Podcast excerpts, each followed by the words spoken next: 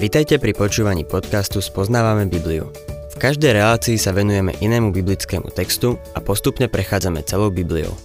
V dnešnom programe budeme rozoberať list Rimanom.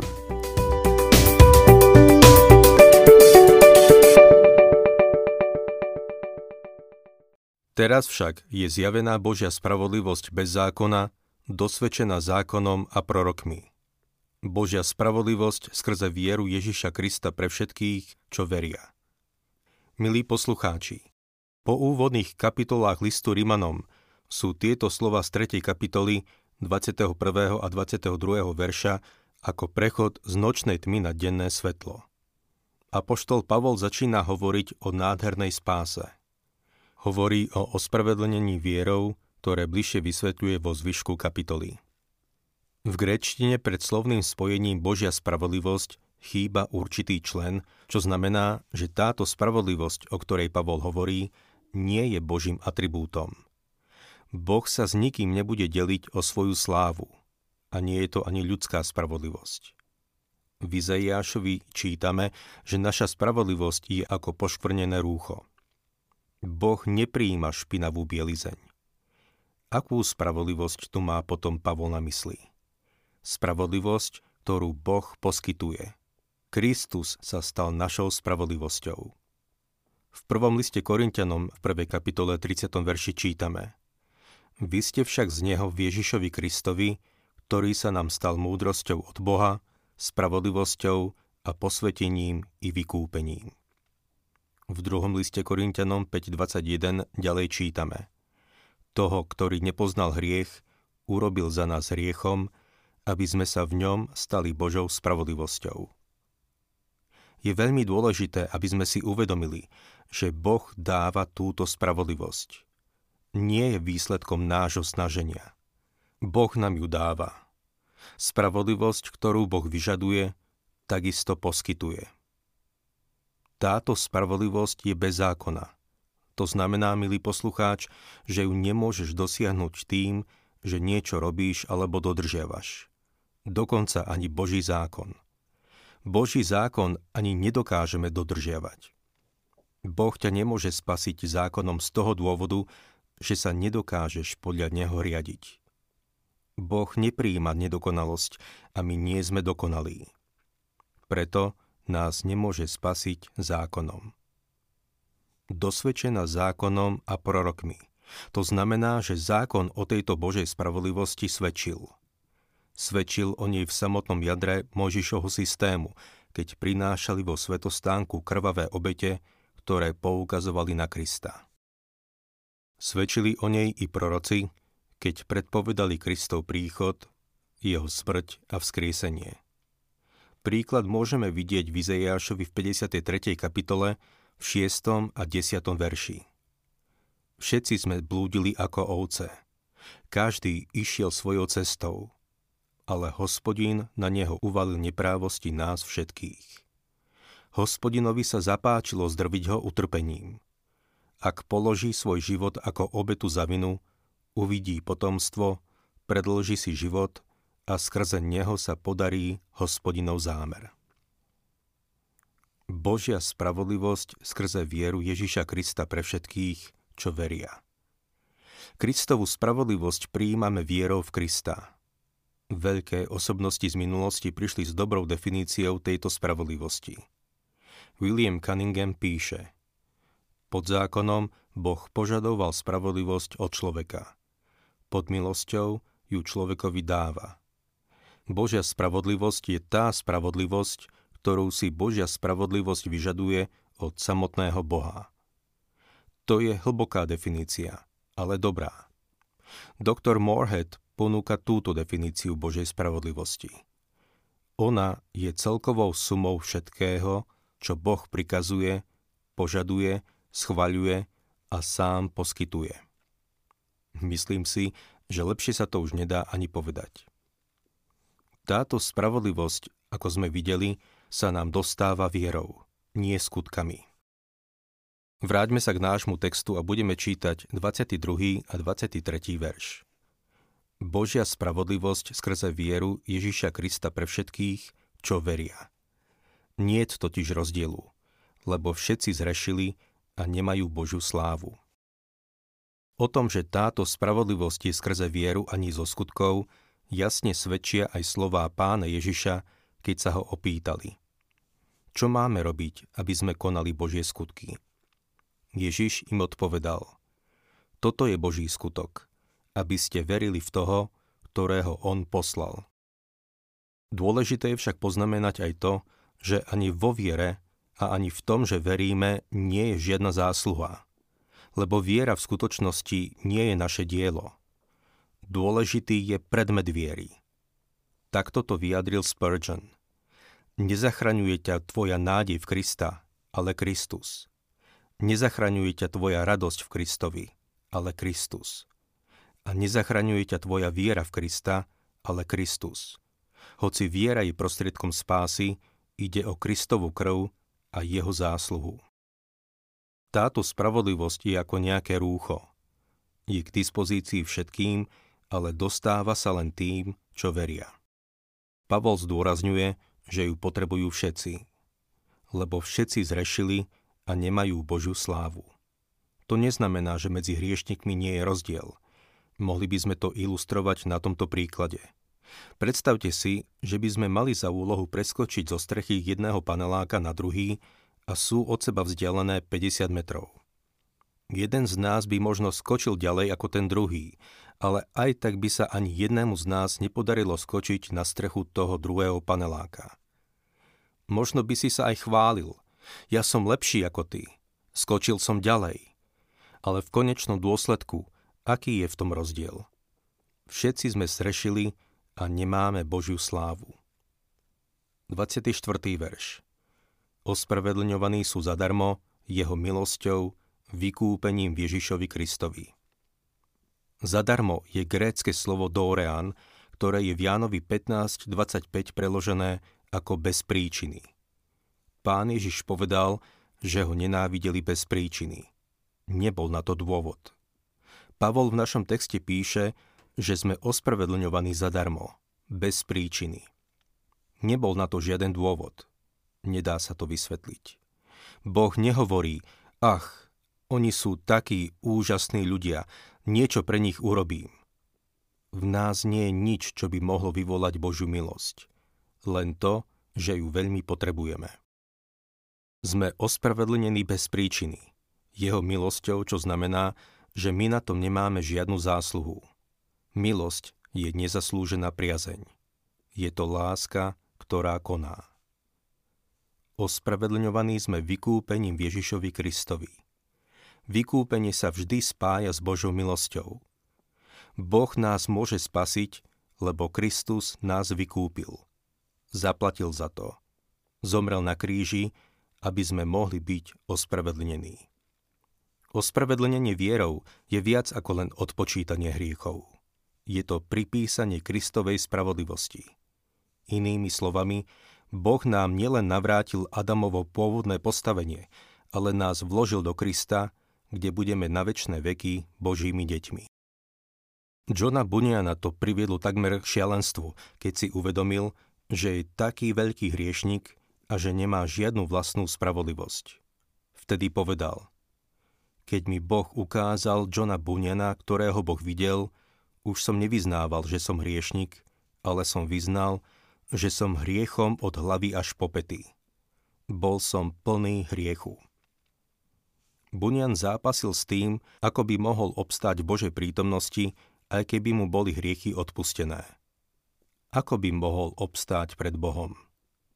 A tak jedného večera, keď sa prechádzal po poli, dostali sa mu slova Pavla, ktorý bol ďalším veľkým hriešnikom a seba nazýval ako prvého z nich, a to ťažké bremeno mu spadlo z ramien. Tie Pavlové slova boli z listu Filipanom 3. kapitoly 8. a 9. verša. Pre neho som všetko ostatné stratil a pokladám to za odpad, aby som získal Krista a bol v ňom ako človek bez vlastnej spravodlivosti, ktorá je zo zákona, ale aby som mal spravodlivosť skrze vieru v Krista, spravodlivosť z Boha, založenú na viere. Keď si prečítate Bunianovú cestu pútnika, prečítate si vlastne jeho životný príbeh. nevedel, čo má robiť, až kým neprišiel pod kríž. Uveril v Krista ako svojho spasiteľa a bol zbavený toho bremena. Boh nás spasil svojou milosťou. Toto je zdroj živej vody, ktorá prúdi od Boha v tomto veku milosti. Vďaka tomu, čo Boh vykonal, keď poslal svojho syna, aby za nás zomrel, nás môže spasiť svojou milosťou.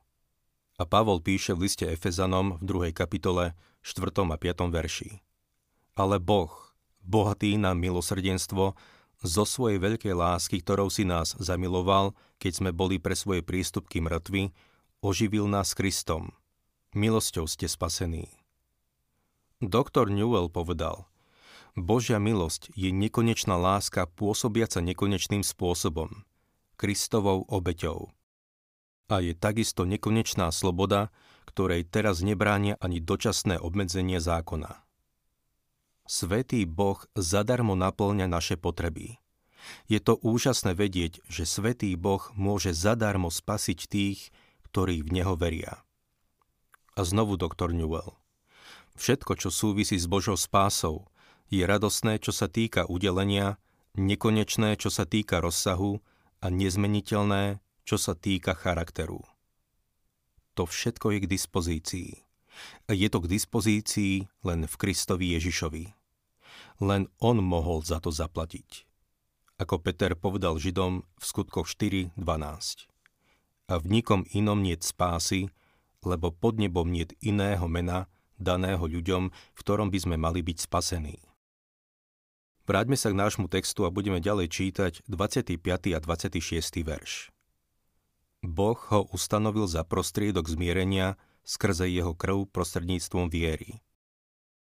Tak Boh preukázal svoju spravodlivosť, keď prehliadol hriechy, ktoré boli spáchané už skôr v čase Božej zhovievavosti a aby ukázal svoju spravodlivosť v terajšom čase, takže sám je spravodlivý a ospravedlňuje toho, kto žije z Ježišovej viery. Skrze jeho krv prostredníctvom viery. Pavol hovorí o viere v krv. Tá krv poukazuje na Kristov život. Písateľ listu Hebrejom v 9. kapitole píše Bez prelieťa krvi nie je odpustenia. A v Deuteronomiu čítame V krvi je život tela.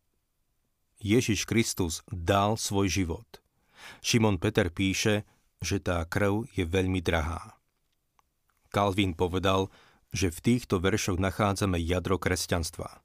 Takisto povedal, pravdepodobne v celej Biblii nie je pasáž, ktorá by hlbším spôsobom objasňovala Božiu spravodlivosť v Kristovi. Na začiatku týchto veršov čítame Boh ho ustanovil. Boh sám je architekt spasenia a len On nás môže spasiť. My to nedokážeme. Žiadne náboženstvo nedokáže človeka spasiť.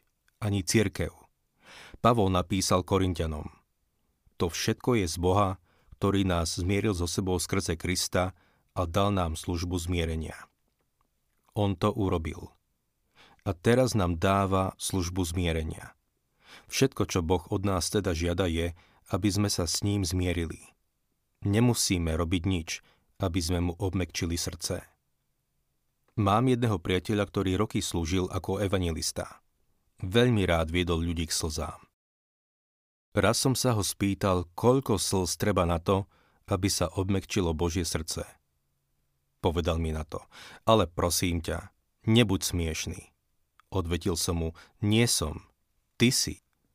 Hovoríš ľuďom, aby pristúpili k oltáru a plakali. Milý poslucháč, Božie srdce je už meké, Musíš len k nemu prísť. On ťa už so sebou zmieril. Teraz hovorí, zmier sa s Bohom. Boh ho ustanovil za prostriedok zmierenia. Vieme, že v chráme sa nachádzala opona, ktorá zakrývala vrchnák archizmluvy, čiže zľutovnicu, a len veľkňaz mohol ísť za tú oponu. Kristus je však dnes ustanovený ako tá zľutovnica. Písateľ listu Hebrejom v tejto súvislosti píše v 9. kapitole v 5. verši. Nad ňou boli cheruby slávy, ktorí zatieňovali vrchnák archizmluvy. Grécky výraz pre zľutovnicu hilasterion je to isté slovo ako prostriedok zmierenia v našom texte. Kristus bol ustanovený za zľutovnicu. Pavol hovorí, že teraz máme prístup k zľutovnici.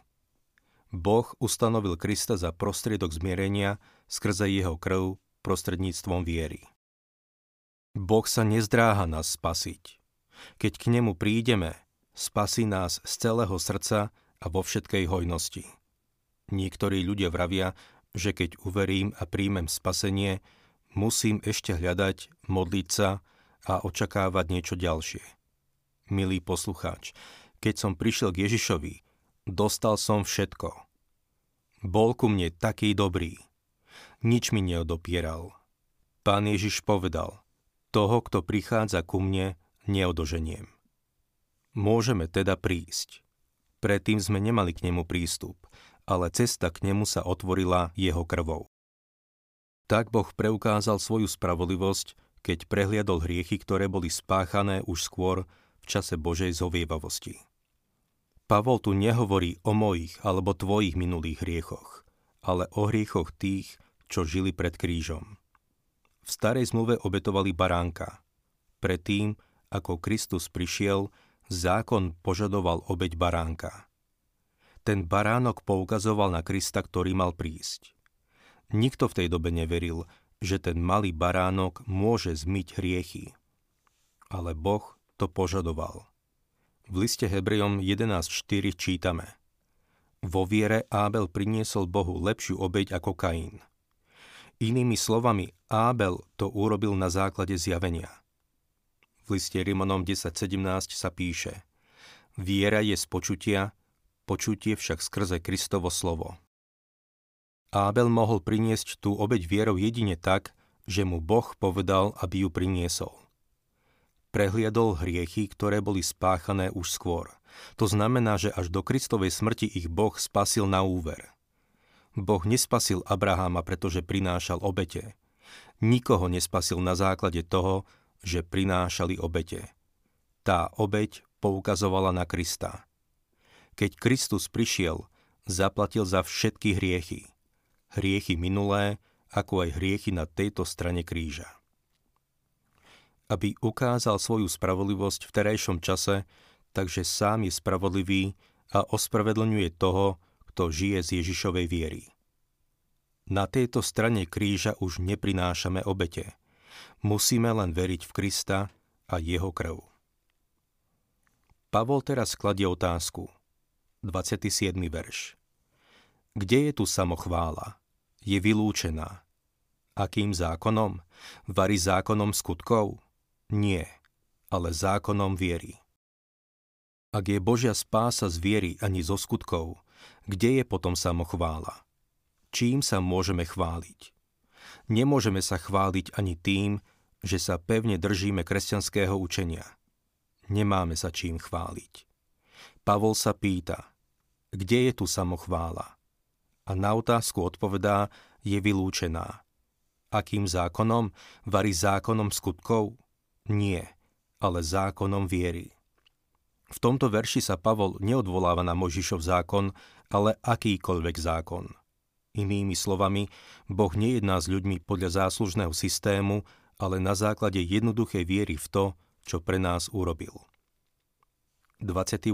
verš sme totiž presvedčení, že človek je ospravedlnený vierou bez skutkov zákona. Toto nie je záver, ku ktorému Pavol dospel, ani sumár toho, čo tu teraz povedal. Skôr vysvetľuje, prečo je samochvála vylúčená. Prečo je vylúčená? Lebo človek je ospravedlnený vierou. 29. verš. A zda je Boh iba Bohom Židov, a nie aj pohanov, ale áno, aj pohanov. Pavol vlastne hovorí, ak by ospravedlnenie bolo zo zákona, potom by bol Boh iba Bohom Židov. Ale keďže je ospravedlnenie vierou, potom je Bohom aj Židov, aj pohanov. Ak by Židia zotrvávali v presvedčení, že ospravedlnenie je zo zákona, potom by museli byť dvaja bohovia. Jeden pre Židov a jeden pre pohanov. To by však žiaden Žid nepripustil.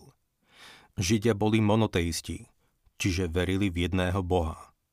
V Deuteronomium v 6. kapitole 4. verši máme azda najvýznamnejší výrok, ktorý Izraeliti mali.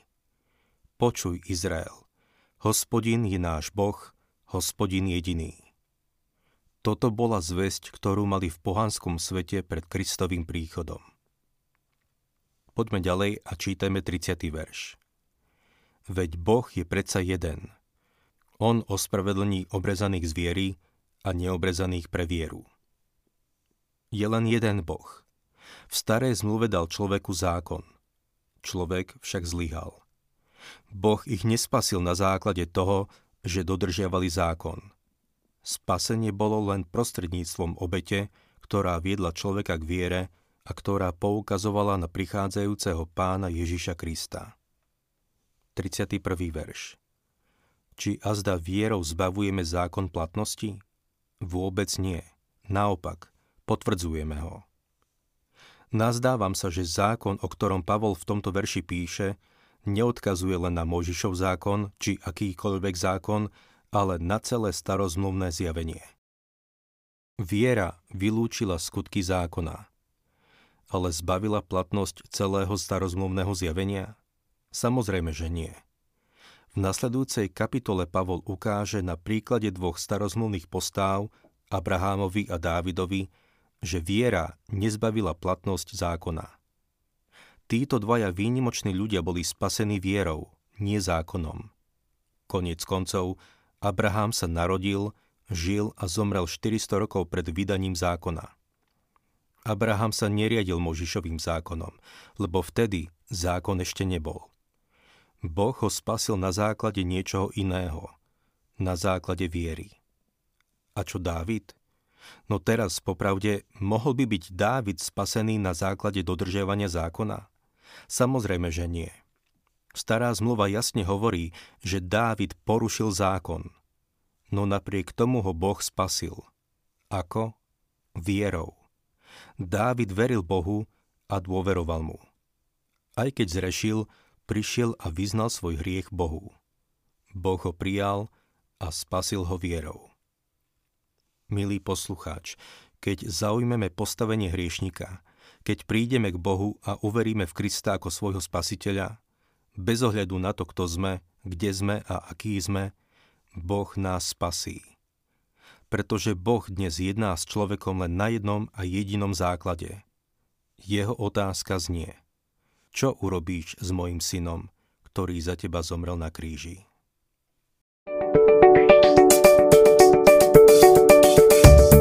Ak sa vám páči program Spoznávame Bibliu, budeme radi, ak ho odporúčite svojim známym a dáte like, alebo nás začnete sledovať na facebookovej stránke Spoznávame Bibliu.